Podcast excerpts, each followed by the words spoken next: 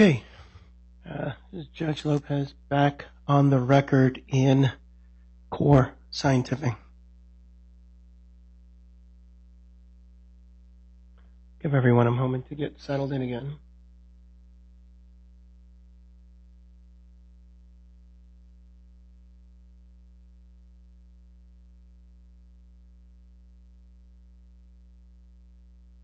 Okay. Mister Carlson, can you just either give me a thumbs up or just acknowledge that you can hear me? I just want to make sure that we can all hear each other. Yep, we can hear you. Okay, great. Thank you.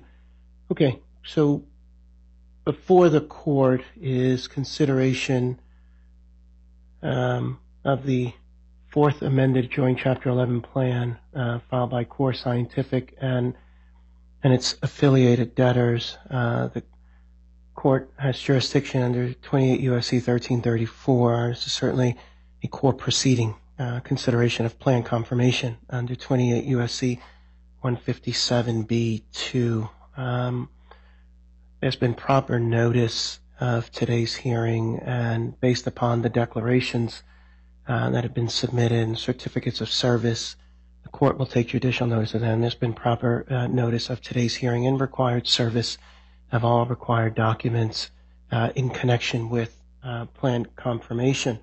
Um, the court notes that um, the debtors seek a couple of things today. Uh, one is final approval of the disclosure statement, and then second, confirmation of the plan. Um, court notes that on November, maybe it was November seventeenth, Um, it was November seventeenth, at docket number fourteen forty-seven. This court uh, entered an order scheduling a, condo- a combined hearing on the adequacy of the disclosure statement and confirmation of the plan. The court, and at that um, connection uh, with that order, I also conditionally approved the disclosure statement, but I also approved the form and the manner of the disclosure statement. I established on a final basis Um, solicitation voting procedures, uh, notice and objection procedures for uh, objecting to the plan, uh, and also uh, some procedures regarding rights offerings and notice procedures regarding the rejection of executory contracts, um, or either assumption or rejection of, of executory contracts here. Um, in terms of the votes, um, and the court considers the declarations uh, that have been submitted in connection with plan confirmation, there is certainly overwhelming support for this Chapter eleven plan. Um, it certainly is the result, uh, based upon the statements that have been submitted to the court in connection with the declarations.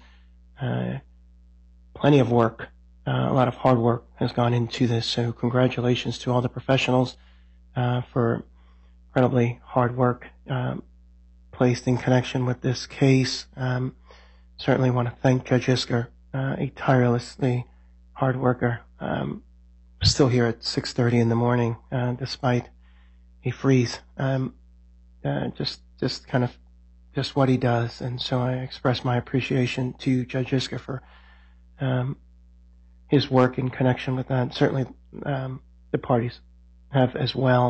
Um, let me just note, and I'll start with the disclosure statement, and there's one objection to the disclosure statement, uh, uh, no, but I know by the Hoffman parties, also to plan confirmation. Um, but I'll start with the disclosure statement in section. I, again, I, I start, as always, with the text. Uh, Fifth Circuit and this United States Supreme Court have always um, said we start with the text, and that the text is always the alpha, and the court is to presume that Congress meant Uh, what it said in a statute and nothing, and read it literally. So um, we turn to Section eleven twenty-five of the Bankruptcy Code uh, to determine whether um, a disclosure statement contains adequate information.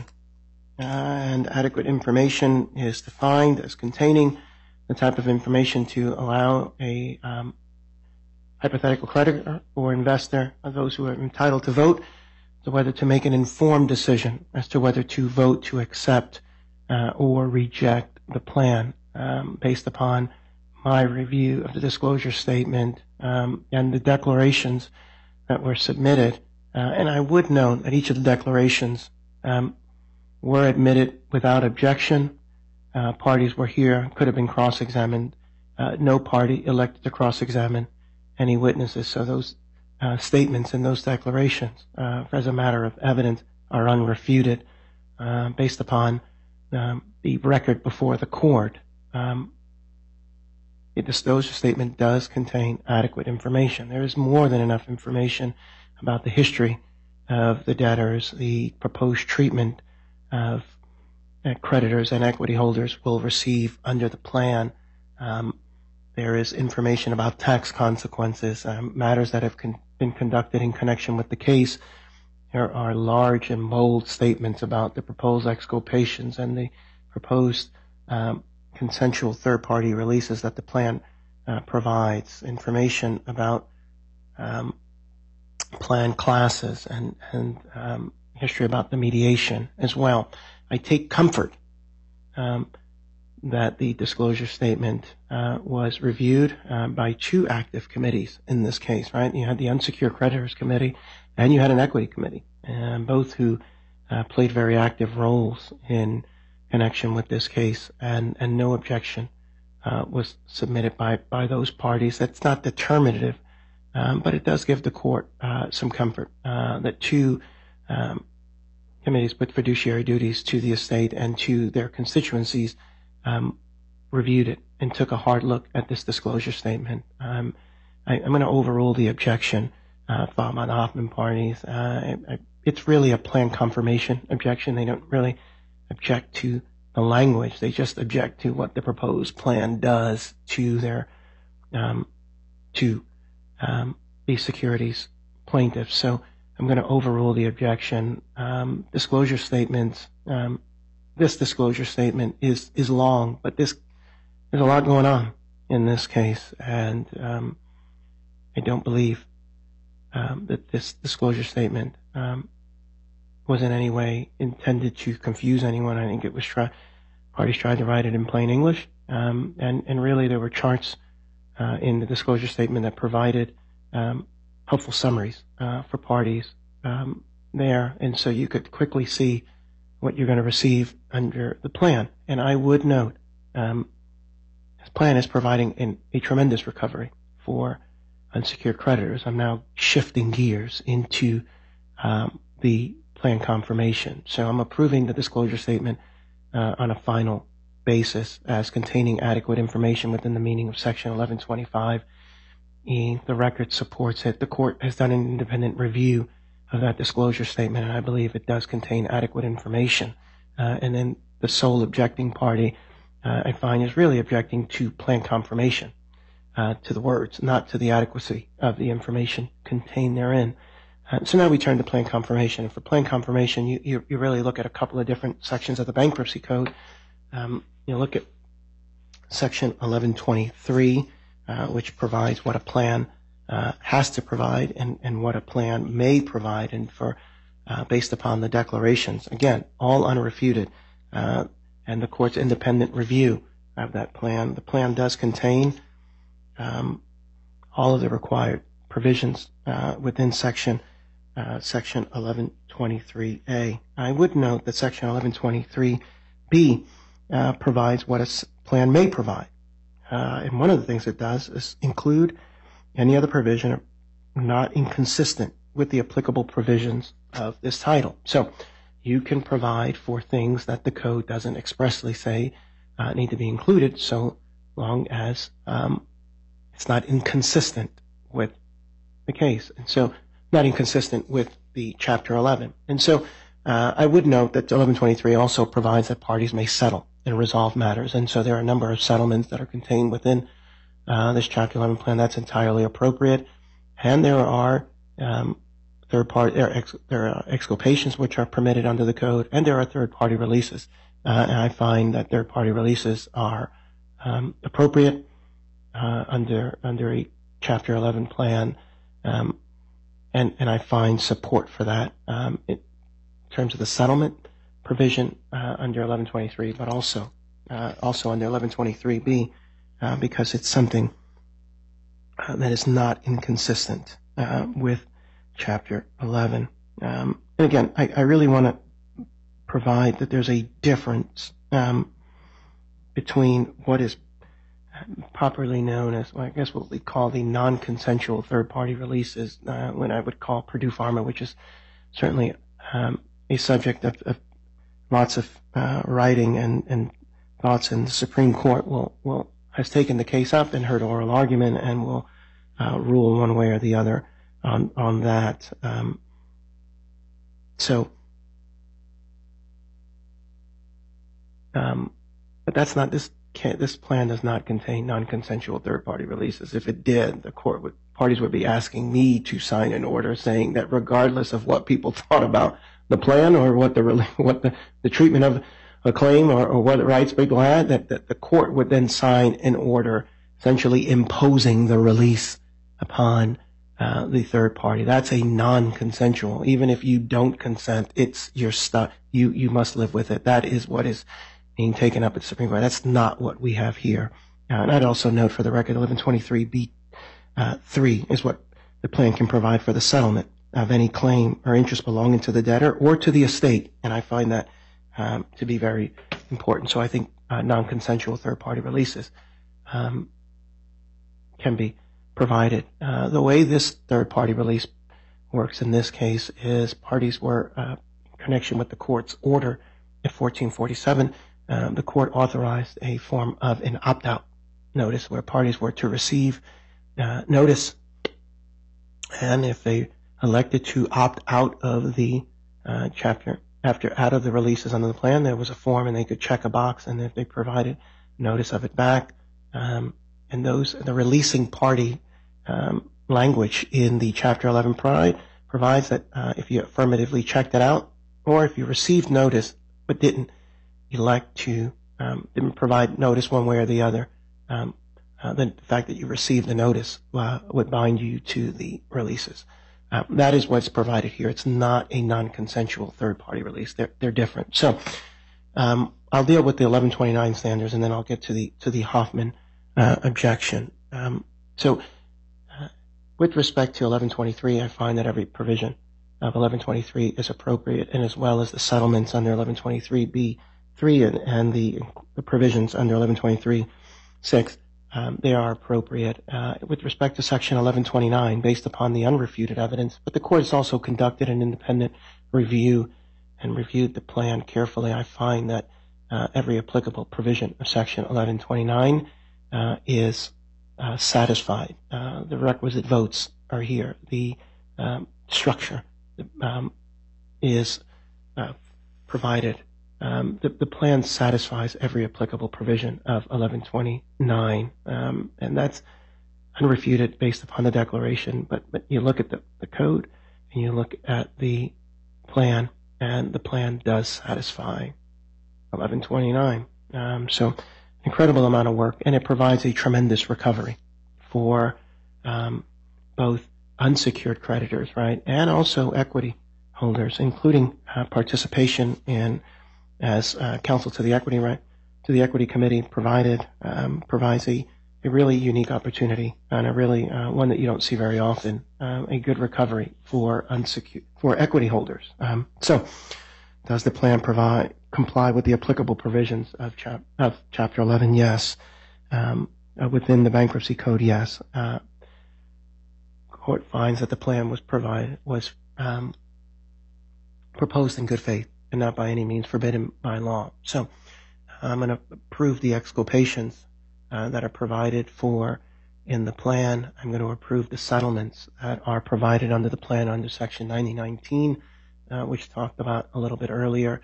Uh, but again, a plan can contain settlements. eleven twenty-three B says that you can.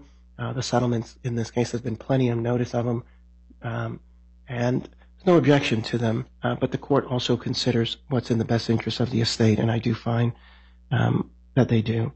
So um, now we turn to what I would call the, the Hoffman objection, which um, is an objection to the um, consensual third-party releases. I, I um, disagree with one of the arguments made by counsel that these are really non-consensual third-party releases. I think if you look at the language in a non-consensual case, and you see this one, you will know when you're dealing with a non-consensual third-party release and when you have a consensual one. Here, there's an opt-out notice where people can affirmatively vote to opt out. That was approved under the by the court in uh, the middle of November, uh, and that order was never um, that order was never contested. But I also Uh, and I'll stand on it. I think due process would, was provided. Uh, those procedures were uh, there to provide due process notice to parties. Um, and proof of them is that the objecting party actually received notice of that opt-out notice as, as reflected in their objection. Counsel is affirmatively represented, and they elected not to uh, for, um, you know, didn't want to waive the ability to make the argument today. Um, I got it. Some courts may take strong positions on that, but I think um, I, I, I'm going to consider the arguments one way or the other today, uh, and whether the, the non, technically, not not returning one, even if you receive them, technically binds you to the to the opt-out. So uh, the waiver uh, was going to work one way or the other, um, but they elected not to uh, not to opt out. Um, And, and so here we are. So, so let me kind of take the arguments up um, one by one. And, and again, we start with counsel argues that the text of the Bankruptcy Code doesn't expressly permit that. I think, uh, and I'm confirmed, that eleven twenty-three uh, B six uh, expressly allows this to happen. It's exactly the type of thing that, that the code permits, right? It's like, as long as it doesn't run afoul anything of the code, this doesn't run afoul a non-consensual third-party release. Uh, this is a release between uh, which parties have received notice and have the ability to make an informed decision as to whether they choose to be bound by it or, or not. Um, and they did. Uh, many people received notice, and that's what they did. I think Mister Securides confirmed on the record uh, that to the extent someone uh, received a notice and they, they're bound by it. But to the extent someone comes in, but they have to come in and just say that they didn't receive notice, right, and, and prove it. I don't, I've never heard of this case. I never received notice.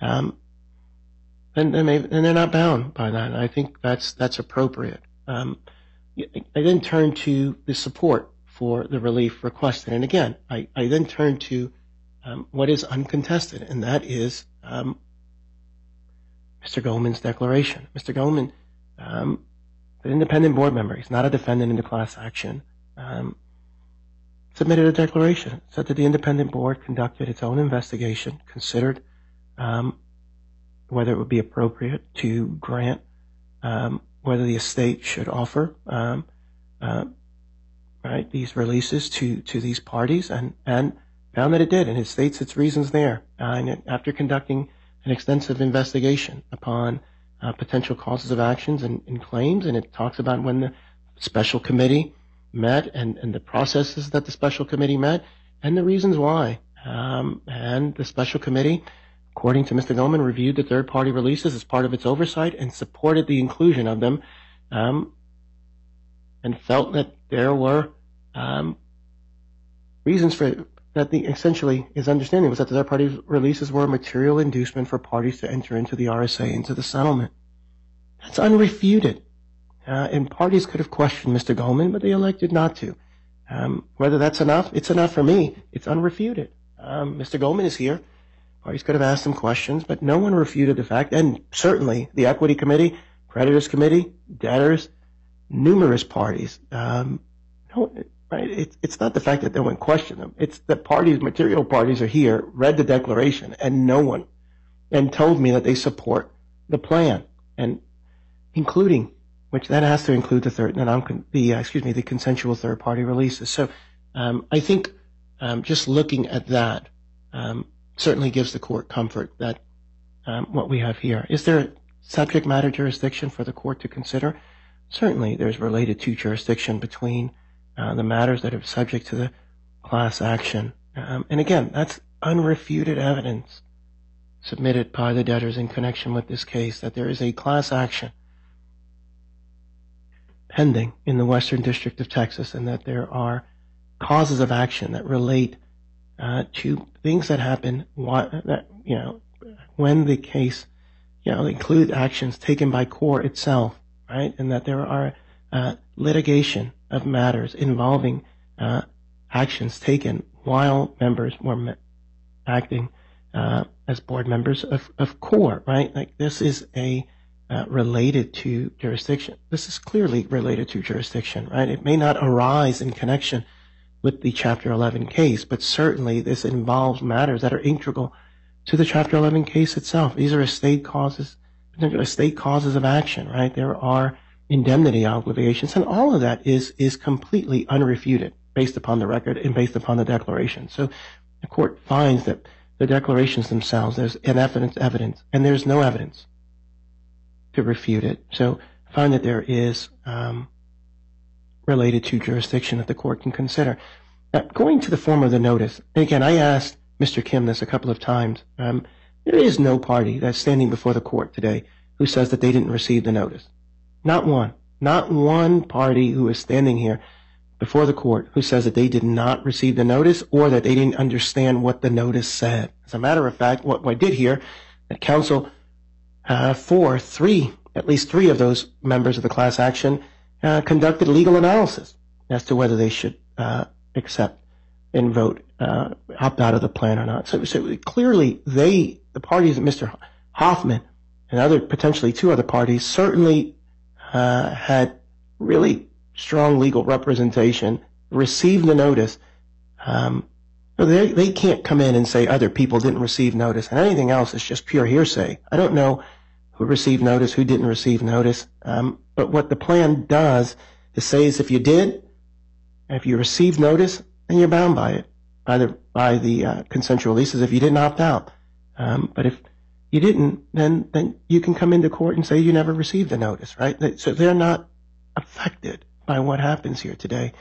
Um, we just have to conduct a little bit of evidence to determine whether someone is or didn't do it. When you look at the cases as to whether these consensual third-party releases are appropriate, uh, the court finds them completely appropriate.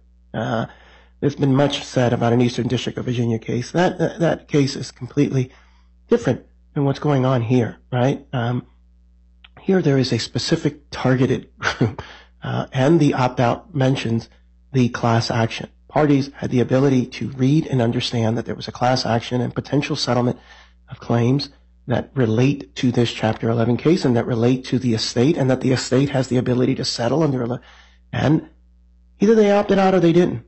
Um, and they received notice. And if they received notice, then, then they're bound by it. Uh, Mister Kim is, is purporting to represent, again, parties who, many people who filed proofs of claim in this case. They were smart enough to go file proofs of claim in this case, receive notice in this case, and I've heard no evidence that these individuals uh, are not um, capable of reading and understanding what that notice said or did. And quite frankly, we held a hearing as to whether the adequacy of the notice is already um, considered, and that was done in the middle of November. So uh, I, I also question whether Mister Kim has the standing to object for other people who are not present here today. But even taking the legal argument on its face, uh, certainly his clients knew and understood. He's a really smart lawyer, and he articulated that he understood exactly what what was purported to um, be released. Um, and they made decisions. And it's not for this court to make a decision today as to what the legal effect of that is. It's, the legal effect is what it is, and it will have whatever effect that it has. But are these consensual third-party releases appropriate? Absolutely. Right? The debtor has provided the support as to why it chose to include that in the plan. The, there's a consensual, the creditors committee, the equity committee has reviewed these plans, no objection to that. Uh, they are well aware of their constituencies, equity and uh, unsecured creditors have all. These committees have reviewed, no objection to that, no objection that it was a material inducement to entering into it. Um, and the debtors have provided uh, uncontested evidence that that's the case. So when you look at all of that, are these consensual releases appropriate? They are. If parties have received notice, the opt-out notice is appropriate. It happens all the time in Chapter eleven cases. Um, and the fact that these are securities plaintiffs, um, the court uh, understands um, that there could be mom and pops uh, involved here. They're mom and pop unsecured creditors too, right? It's mom and pop uh, secured creditors sometimes in cases, right? And so, so you, you certainly consider that, and that's why you look at the form of the notice way up front and consider who may receive this notice and whether they can make an informed decision at that time in connection with the opt-out notice. So um, there's really two layers of analysis that go on. One is at the time at, with the, the ballot and approving the form of ballot. That's when I, I really take a hard look at that and make, make a determination that whoever's going to receive this, whether they're sophisticated uh, or unsophisticated. And I don't like to also make the generalization that mom and pops aren't unsophisticated, and so I'm going to reject any. Uh, plenty of really, really smart people out there. Um, but I got it. Uh, maybe not everybody can read and understand that. Um, but we took care of that on, in the middle of November. I found that it was appropriate and no one challenged that. I look at the notice again, the, the notice provisions. I read the ballot again, and I find that it's appropriate. And it worked. People did opt out.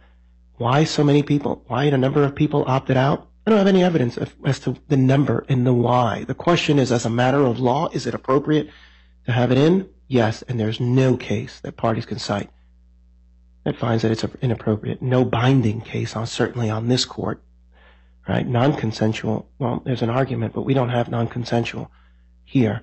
Um, this is a purely consensual, and people were provided the opportunity, and parties were either provided notice of it or not. Um, and so... Um, Now, that includes members of the class action, but that also includes members of unsecured claims. Um, I find that it's appropriate. It's it's certainly permissible under the law, and the evidence supports it. And there's no evidence going the other way. So I'm going to approve the uh, consensual releases as part of the plan. I'm going to approve the settlements um, that are contained um, in the plan. I'm going to approve... Um,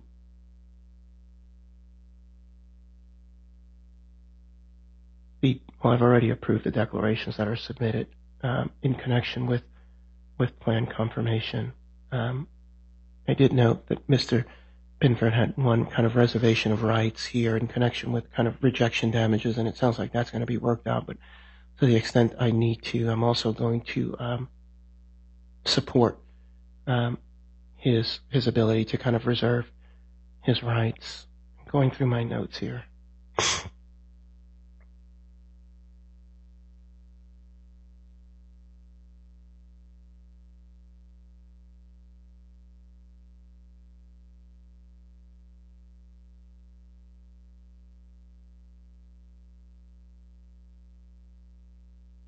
I do know that there were some other um,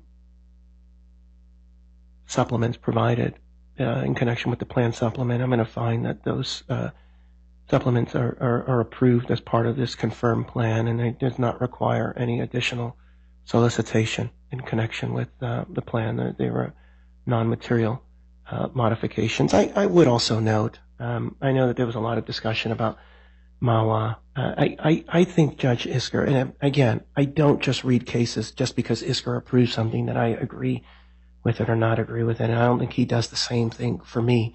Uh, but I do think the reasoning in the Houston regional case uh, is really instructive here, and I think it's the right analysis, right? Um, the debtor could potentially be liable based upon the outcome. Um, right? I can ex exercise uh, third-party releases, the impact on the securities litigation. There's a conceivable effect on the debtor's ability to issue indemnification, and nobody refuted that.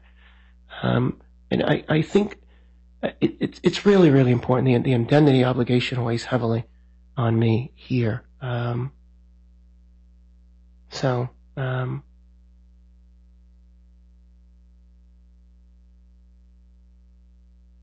what else can I say? I think I have jurisdiction. They've satisfied the procedures in connection with this case. I've already approved them. Uh, I think, um, and again, um, I, I know there was a request to do an omnibus opt-out. I think I didn't, for the reasons stated on the record, and I stand on that. I uh, did not allow an omnibus claim. I'm not allowing an omnibus opt-out. Um, Those parties who chose to opt out had the ability to do so. Um, so I'm going to overrule the objection. Um, I think it complies with the letter of the bankruptcy code. Uh, the text of the code permits it. Um, the unrefuted evidence before the court establishes sufficient basis. All the other provisions of Section eleven twenty-nine are approved um, and satisfy eleven twenty-nine and eleven twenty-three. The settlements are approved. Um, so, again, um, Mister Carlson, I've reviewed the proposed uh, confirmation order. Is I know that there were some additional um, language that was added. Is there something else that I need to consider in connection with this, or is, does anyone wish to make a comment on the proposed confirmation order? I know there's been enough thanks of Judge Isker, and I've already given him. I'm not going to thank him anymore uh, for all of his hard work here. And just let me just turn to the confirmation order. Uh, Mister Carlson, is there something um, I need to think about? Are there any additional tweaks coming, or should I? Is the proposed form of order um, that was filed at seventeen forty-one the version that we need to look at? That's that's uh, your honest final from the debtor's perspective, and the, the changes we made were clean up, and then one one additional paragraph that our, our dip lender requested that I believe everyone signed off on. Okay. So we would just ask that. that um, that let me just ask you: does the order? I reviewed the red line, so I haven't looked at the clean. Uh, does the clean attach the the right plan to it, or is that something I need to do? It does, Your Honor.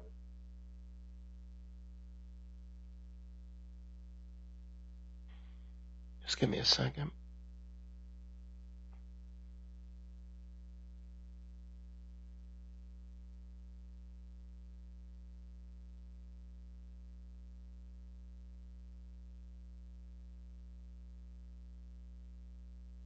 Okay. Um, I've got a. In eleven thirty that I told we were going to start at twelve, and now it looks like it's going to start around twelve fifteen. So I'll turn to that. Mister Carlson, I'll, I'll get that signed out on the docket. My, my real thanks to all the parties um, here today. Uh, congratulations. Um, I was not here when the case started, um, but I'm happy to have been a part um, at the connection with the confirmation of this case. Um, sounds like an incredible work was done, incredible value has been preserved for parties. Um, I appreciate the arguments of Mister Kim uh, as well. I think um, gives me even more confidence, um, and I think parties are entitled to come in and, and, and object, and, and that's part of the process. And so I think uh, the process worked just fine today. Uh, parties were able to appear, um, and I'm glad that we were able to, to all kind of conduct ourselves and not be able to lose anything by going proceeding by video today. I think it was entirely appropriate to do so. Um, and so my, my thanks to, to all the professionals involved. Um, we'll see each other another day. Um, for those who are here for the eleven thirty, uh, now the twelve fifteen, I'm going to just give five minutes and allow parties for the core, for core to, uh, kind of clear off, and then we'll start with the, um, status conference. I'm going to start in five minutes. Your Honor, um, thanks, Your Honor. I hate to interrupt. We had a couple of things left on the Oh, that's right. You have other stuff. That's right. Well, I lied. I lied. twelve fifteen. There's some other stuff.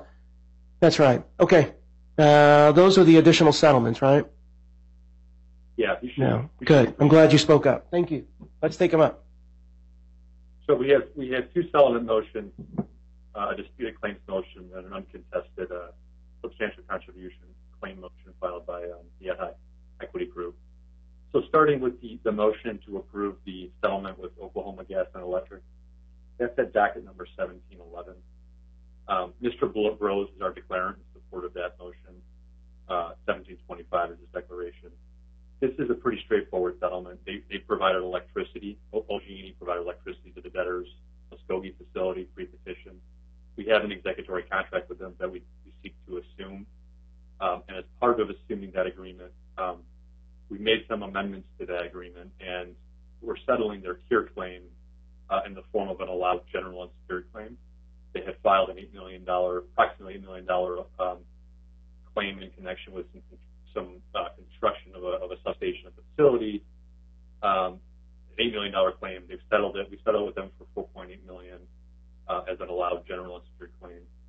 um, and we've made some amendments to the to the amended agreement going forward, um, in, including the requirement that they provide um, they have to provide operational electricity electrical capacity of not less than one hundred megawatts for for five years. And so we think that the settlement is beneficial uh, to the debtors. Um, the one the one thing I would note, I believe our ad hoc uh, note holder group is still reviewing the agreement, and they have a consent right. They've asked that, that the court hold off just for a day or so uh, until they can they can they can get their consent that they need from their client uh, before entering it. But um, still wanted to present the motion and um, ask the court if the if that's for that's questions. That's for the one at seventeen eleven. That's correct. Okay. Um, does anyone wish to be heard in connection with this motion? Yeah, Your Honor, it's uh, Chris Hansen with Paul Hastings, again, on behalf of the ad hoc committee. Uh, Mister Carlson's right, Your Honor. We're still discussing the emergency motion with our clients. Um, we may have some issues with the, the, the construct in which it's being paid, which could include equity. I, I think our thought is it's much better and much more preferable to effectively assume this and pay a cure cost in cash, but we'll talk to the debtors more about that. Okay. Uh, what do you want me to – what do you, what are the parties asking me to do today? Kind of – how do you want me to handle this, Mister Carlson? I think we – I think if we could we could reach out to Chambers over the next day or two to give a status update as to where we're at, and um, we can we can let you know the, the okay. forward once we, we get to an agreement. Okay. That works for me. Mister Hansen, that work for you? It does, Your Honor. Okay. Do you think by Friday uh, someone can just reach out to my case manager one way or the other and just let her know, kind of if we need to do something or if there's just hold off? Yes, no, no problem with that. Okay. Thank you. Um, so from there we go to um, the Foundry settlement motion that's filed at docket number seventeen twelve. Um, This is another, I think, straightforward uh, claim settlement uh, motion here. Foundry, um, the debtors host Foundry's uh, uh, equipment mining uh, um, equipment miners, and um, in connection with a, a transaction pre-petition, uh, they have asserted an eighteen million dollars claim approximately. We seek to settle that claim for, for a five and a half million dollar allowed general unsecured claim, um, and um, and also uh, intend to assume the hosting agreements uh, and pay any cure cure costs associated with it. I think as of today, uh, there aren't any cure amounts. Um, so that's those are the terms of the of the settlement that we'd like to move forward and ask the court enter the order uh, filed with the motion at, at docket number seventeen twelve. Anyone wish to be heard in connection with this motion? Okay, uh, the court did have an opportunity to review this, I believe. Emergency consideration is appropriate under the circumstances the, that are settling a claim um, with Foundry. Uh, the court has considered the revised settlement agreement, um, finds that it is appropriate, satisfies business judgment, and is a sound exercise of the debtor's business judgment, and there are certain, it's in the best interest of the estate, so I will grant the m m settlement at seventeen twelve.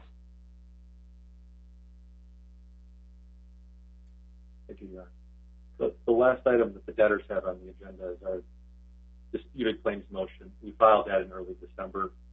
Um, that's, you know, in connection with our plan and implementation of the plan. Uh, we seek a, a court order basically establishing the maximum amount of claim that each of our, our remaining contingent and unliquidated and disputed claims can recover on. And we're doing that for purposes of, of being able to determine the appropriate share count and distributions of shares on the effective dates of those holders that you know have allowed claims with and, and existing equity holders. Um, you know, fortunately, we've we've been able to resolve, I think, the vast majority of our of our outstanding disputed claims, but there are still some um, some disputed claims that we're going to have to sort through post post emergence. So the order essentially seeks to, to cap what those claims would be, um, and I believe no no pending objections uh, from any of the parties. Um, The one thing I will note is we reached a settlement, an agreement in principle, with, with two of the claimants that are on one of our schedules, um, and so we do need to make a few updates based on those on, on the settlement that was reached, where they're going to basically move from our disputed claims schedule to our allowed claim schedule.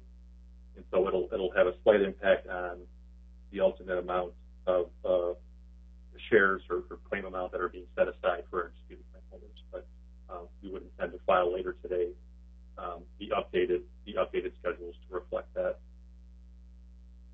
Is that going to change the, the order itself, Mister Carlson? Are you going to submit like, or did, what, what are your thoughts?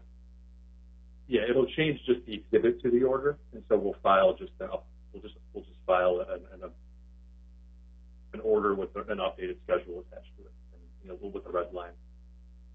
Okay. Anyone wish to be heard in connection with this motion?